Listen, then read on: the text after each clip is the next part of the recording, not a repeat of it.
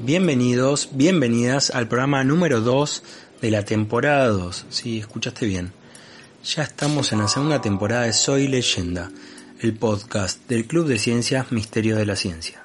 Quédate, que tenés un programa de lujo.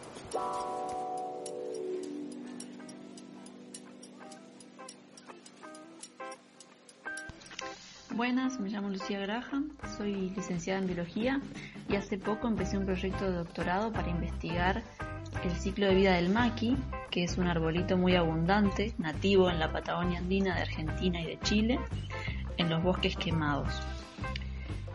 Por el momento mi trabajo se basa en búsqueda de antecedentes, de información sobre el tema, para conocer lo que se sabe hasta hoy. Todos sabemos, todos conocemos que uno de los problemas que más afectan a los bosques son los incendios, que a veces devoran extensiones realmente grandes. Luego de un incendio las plantas vuelven a ocupar este sitio, algunas antes que otras, y algunas tienen la ayuda de unos personajes especiales, que son los sembradores de bosques. El maqui es uno de los primeros que llega a los sitios quemados, con la ayuda de las aves, que llevan sus semillas. La idea de este estudio es conocer la importancia de la dispersión de semillas y el rebrote de la planta en la dinámica del bosque.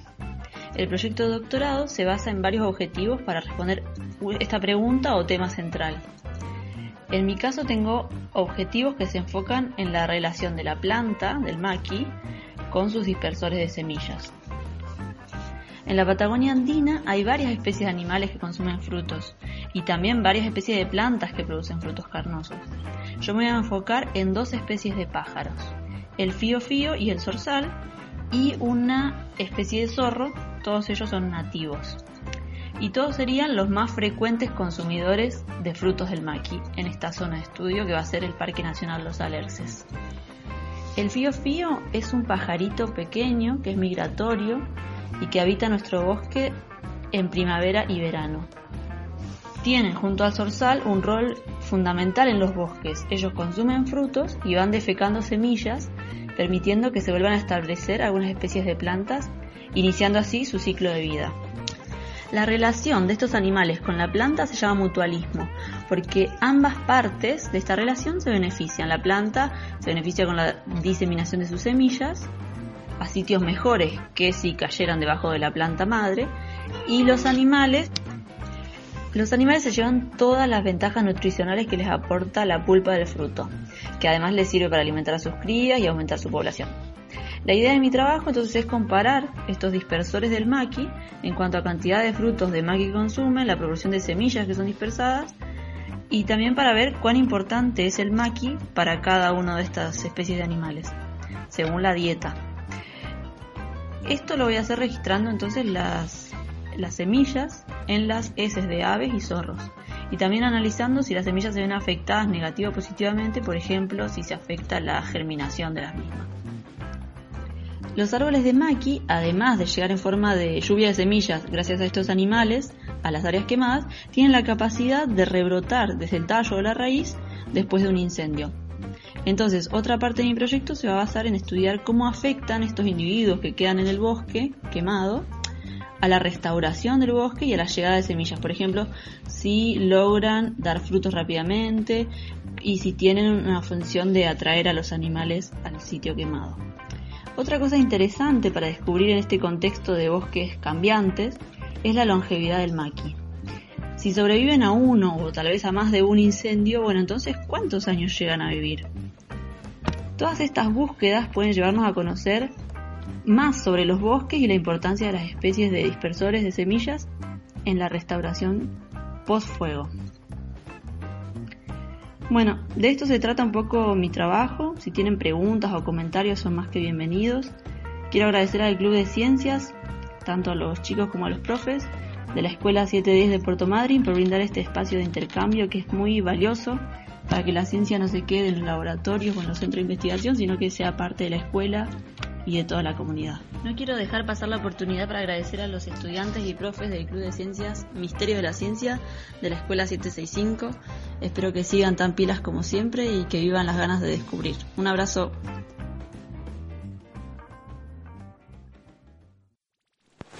Sean todos bienvenidos una vez más a mi sección de series. ¿Cómo están todos y todas y todes?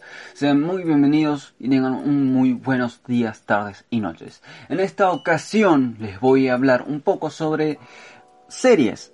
Vamos a empezar ya de lleno porque esta es una serie que me encanta, es una serie que en lo personal me parece estupenda y que pese a mis expectativas esta segunda temporada que se estrenó el pasado 31 de julio estuvo muy, muy, muy a la altura. Y no lo digo solo porque soy un fan, lo digo porque realmente está tremenda. Pero bueno, ya sabiendo esto, empecemos de una vez. El pasado viernes 31 de julio se estrenó una de mis series favoritas personalmente en Netflix. Estoy hablando de nada más y nada menos que la segunda temporada de Umbrella Academy. Pero, ¿qué es Umbrella Academy? ¿Qué es Umbrella Academy? Umbrella Academy es un show muy bien recibido por parte de la crítica. En consecuencia, esta serie fue renovada para una segunda temporada en Netflix el, ah, en abril del 2019. El show inspirado en Umbrella Academy, creada por y escrita por Gerald Way, integrante de la banda My Chemical Romance, y dibujada por Gabriel Da para la editorial Dark House. O sea, que esto no es ni de Marvel ni de DC, es una editorial independiente que se llama Dark House, editorial de cómics. En 2007, a partir de estos cómics, Netflix se le ocurrió hacer una brillante serie sobre esta fantástica serie de cómics. Pero Lucho, ¿de qué se trata esto específicamente? Pues tranquilo, querido amigo, que no sabe nada. Yo te voy a explicar qué se trata. Esta serie es dirigida por Steve Blackman, quien además es el productor ejecutivo junto a Jeff F. King. Pero para contarte de qué se trata la segunda temporada, te tengo que contar primero de qué se trató la primera temporada. Umbrella Academy sigue los miembros de una separada familia disfuncional de superhéroes o héroes en ciertas circunstancias. Nacidos en circunstancias extrañas, todos a la misma hora, a la mismo día, en el mismo segundo.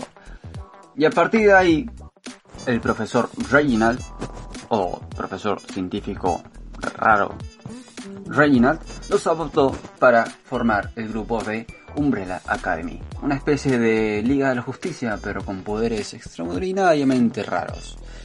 Te voy a contar un poco de quiénes son estos personajes o estos protagonistas. Empezamos por Luther, el número uno. Ah, que por cierto, el profesor les importa tanto a estos niños que al vez de nombres les puso números. Luther, es el líder de la familia, así lo rectifica siendo el número uno. Este personaje tiene el superpoder de la superfuerza y es medio mitad hombre, mitad mono. O gorila, por así decirlo. Empezamos con el número 2.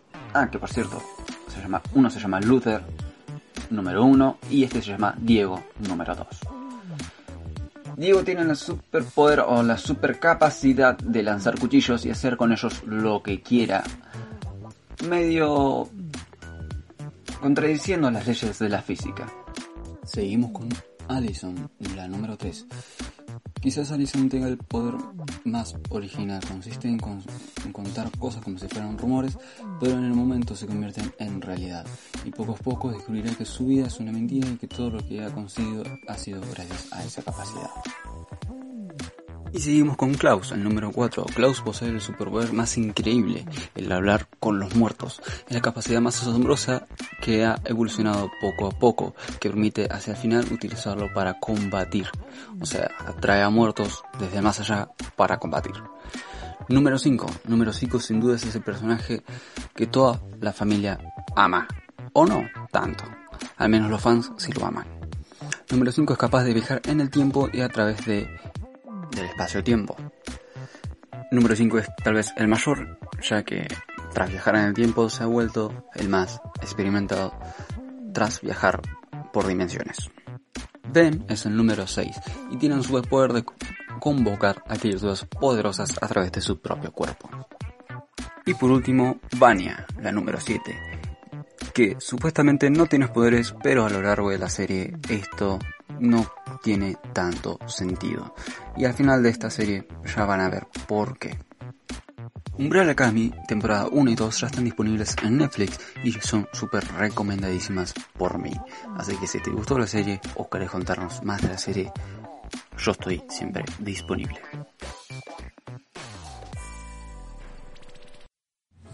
Hola, mi nombre es Pablo Fermín Lobato y vivo en la comarca hace dos años y medio, vine por la lutería. Y bueno, empezó todo cuando tenía 15 y 16 años que fui a visitar a mi papá. Y entre cuadros y esculturas, porque él es pintor y, entre cosas, eh, se había hecho un violín de una cuerda con una lata. Y pasados unos meses, una mañana como cualquier otra, agarré un pedazo de machimbre del techo, de, un techo ya desarmado por supuesto, y, me hice mi instrumento de, cuatro cuerdas con una lata, una cosa que duró muy poco, las cuerdas estaban engrampadas, una cosa bastante así nomás. Y de ahí em, se me ocurrió una mejor manera de sostener la tensión de las cuerdas, eh, yo había hecho un curso de tallado de madera de chico, así que empecé a investigar un poco más, con más tensión en las cuerdas podía llegar a tener más volumen y, bueno, así empezó un camino de, prueba y error bastante, bastante largo de, investigación y hice distintos tipos de lata, eh, después pasé a madera, después eh, me interesó profundizar un poco más en, cada uno de los aspectos que, reúne la lutería y, me vine a estudiar acá, a la comarca.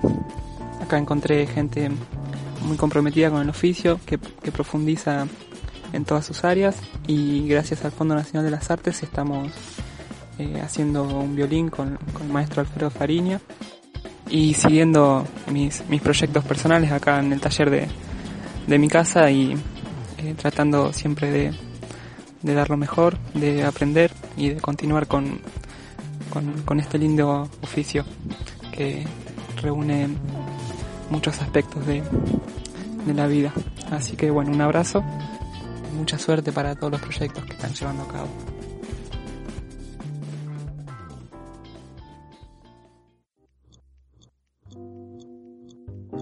Hola, ¿qué tal del universo? Hoy vengo a contarles una pequeña historia que he escrito solamente para ustedes. Espero que sea de Y antes de comenzar a a contarles la historia, quiero aclarar que esta historia solamente es ficción. Cualquier parecido con la realidad es pura coincidencia. Sin más que decir, empecemos. Esta historia se llama El Jardín de los Sueños. Todo empezó una hermosa mañana de verano. Estábamos esperando a papá y según el reloj eran las 5 de la tarde. Siempre me pregunté, ¿por qué algo tan pesado estaría en la pared? Bueno, tampoco me importaba tanto. Y además no me acercaba tanto por el mismo miedo a que se me cayera encima.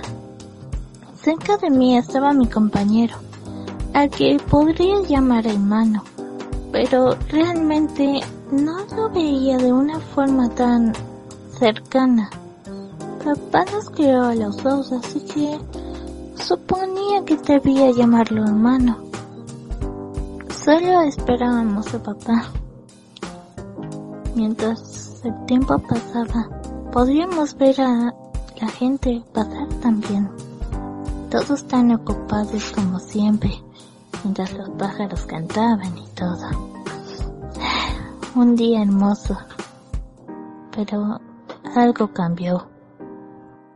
Todas las cosas de la casa, incluso las de papá, estaban desapareciendo. Solo pude salvar una cosa, y fue la foto familiar que nos tomamos hace tiempo. Después de eso, nos desmayamos y desperté en este extraño mm, paraíso tropical. Digamos, así le llama papá a estos jardines extraños. Pero sí, a este jardín extraño. Sí, es muy bonito. Podemos escuchar a los pájaros cantar y todo se ve hermoso. Parece que no hay nada más que verano aquí, pero eso no me importa. Todavía tengo la esperanza de que papá pueda volver. Sé que él volverá. Espero que esta historia haya sido ensayada. También me gustó poderla, poder contárselas a ustedes. Bueno, hasta el próximo programa que se hizo de Universo. ¡Adiós!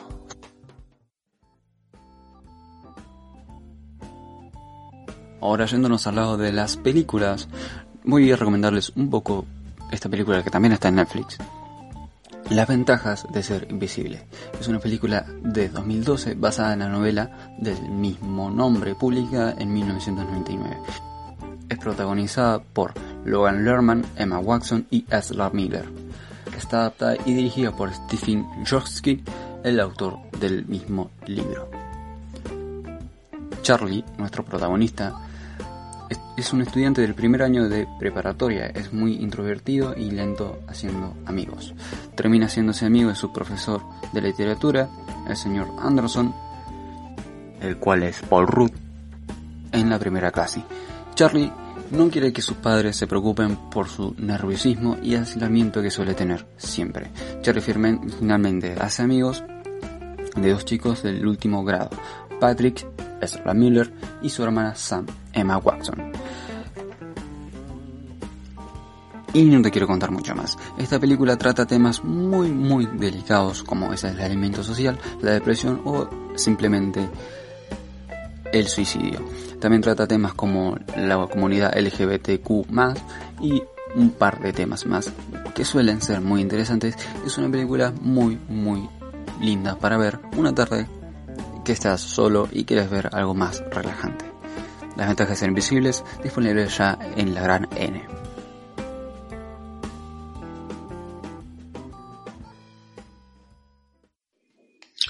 Hola chicos y chicas, muy buenos días, eh, o bueno, muy buenas tardes o noches, según cuando estén escuchando este audio.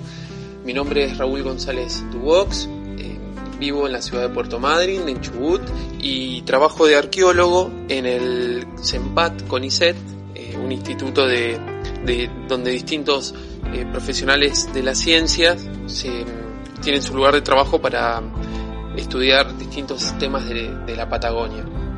El tema que estudio yo es eh, la arqueología de las sociedades de cazadores recolectores que habitaron acá en, Patagonia, específicamente en Santa Cruz. Una de las características más conocidas de los grupos de cazadores recolectores es que no vivían siempre a lo largo de toda su vida en el mismo lugar, sino que se, que se movían, tenían una alta movilidad. Y esta movilidad por la Patagonia no era azarosa, no es que iban a cualquier lugar que les daba lo mismo, sino que tenían toda una serie de patrones de movilidad que obedecían a diferentes estrategias, a diferentes criterios para tomar esas decisiones en función de lo que conocían del ambiente y sus recursos y de las tecnologías que tenían y también de las relaciones que mantenían con otros grupos de cazadores recolectores. En función de eso decidían a qué lugar ir, qué camino elegir y también a qué lugar no ir y, por supuesto a qué lugar no volver. En este sentido, las pinturas rupestres eh, son muy útiles porque implican utilizar el, espacio, es decir, las cuevas o los aleros o los cañadones o, las rocas aisladas donde se pintaban, modificando los rasgos naturales mediante la imposición de imágenes eh, sobre estos, estos soportes que están fijos en el lugar, no se mueven. Es decir, esto implica que tiene una naturaleza inmóvil el arte rupestre y por eso permiten marcar lugares que sean significativos en el paisaje, reflejando elecciones humanas del, pasado. Esta cualidad convierte estudio del arte rupestre en una vía de análisis muy relevante para investigar las distintas formas en que los humanos en el pasado se relacionaban con sus, con sus espacios, con su entorno y construían un paisaje. Mi objetivo con mi trabajo es aportar a la comprensión del rol que las manifestaciones rupestres tuvieron en las sociedades de cazadores recolectores que habitaron en, en el sur de Patagonia, específicamente en la provincia de Santa Cruz. ¿Cómo voy a hacer esto? Bueno, mediante el análisis de las relaciones que hay entre las distintas características de las pinturas, como por ejemplo el color, la forma, eh, el emplazamiento dentro de las cuevas, si están pintadas en el techo, si están pintadas en el piso, en las paredes, en lugares escondidos, y estas características y los lugares que se eligieron para, para pintarlas. En función de esto, mi intención es buscar la posible existencia de reglas para comunicar visualmente información que tenían estos grupos y esa información era vital para poder pensar formas de adaptarse a los cambios en el ambiente o a las necesidades que su vida podía llegar a. Para esto mis objetivos específicos tienen que ver con, primer punto, conocer cuáles son las características de las pinturas, es decir, saber qué tipos de pinturas hay, su forma, si son guanacos, si hay pisadas de choique, si hay escenas de hombres y mujeres y niños cazando o danzando o, comiendo, por ejemplo, o también pueden ser eh, dando a luz. Hay muchas escenas que también hablan de la vida cotidiana de estos grupos y también conocer las técnicas, si se pintaban con pinceles, si se pintaba con el dedo, si se escupía la, pintura con la boca. Eso para cada uno de los sitios de mi área de estudio. Después otro objetivo es comparar las pinturas que hay en cada uno de esos sitios y buscar similitudes y diferencias. Una vez que tengo eh, registradas esas similitudes y diferencias, mi intención es poder evaluar estadísticamente, matemáticamente, si esas similitudes y son patrones que sean significativos, es decir, que se repitan la suficiente cantidad de veces como para decir, ojo, acá está pasando algo intencionalmente y se está tomando una decisión. Eh, por último, mis objetivos específicos implican que esos datos que yo eh, descubra para esos sitios poder compararlos con otros datos que el resto de los compañeros y compañeras de mi equipo están investigando para otros indicadores. Como yo les conté, trabajo con el arte rupestre, pero tengo otros compañeros y otras compañeras que se dedican a investigar otras cosas, como por ejemplo las puntas de flecha, los restos de fogones, es decir, cómo, cómo prendían fuego en el pasado. También podemos saber qué tipo de animales comían o qué hacían con los huesos de los animales todo eso integrado, toda esa información sumado a la, interpretación del arte rupestre permite conocer mucho más sobre estas, poblaciones humanas que vivían en, el sur de Patagonia. Y por último, el, el último objetivo de mi trabajo implica todos estos datos y todas estas conclusiones compararlas con lo que otros equipos de arqueólogos y arqueólogas están pensando para otras localidades de Patagonia que pueden incluir tanto la cordillera como los canales fueguinos en tierra en, el sur de la Patagonia, en Tierra del Fuego, o también lo que pasa más al norte de Patagonia, en, la zona de la meseta de Somuncurá, eh, ahí en el límite entre Chubut y, y Río eh, esto tiene que ver con muchas otras preguntas, como por ejemplo, cuál era la, las formas que tenían de transmitir información estos grupos, qué importancia le daban a esa información, qué pensaban del, ambiente y de los cambios climáticos y cómo toda esa, esa, información la integraban en su vida cotidiana para tomar decisiones sobre, sobre el transcurrir de su vida y, las formas en que podían eh, mejorar su, calidad de vida o, estar en armonía con, la naturaleza y con, con el entorno en el que vivían bueno, cualquier pregunta que me quieran hacer y cualquier duda que, esto les, genere, me encantaría que, me las hagan. Les mando un saludo muy grandote desde, acá, desde Puerto Madrid.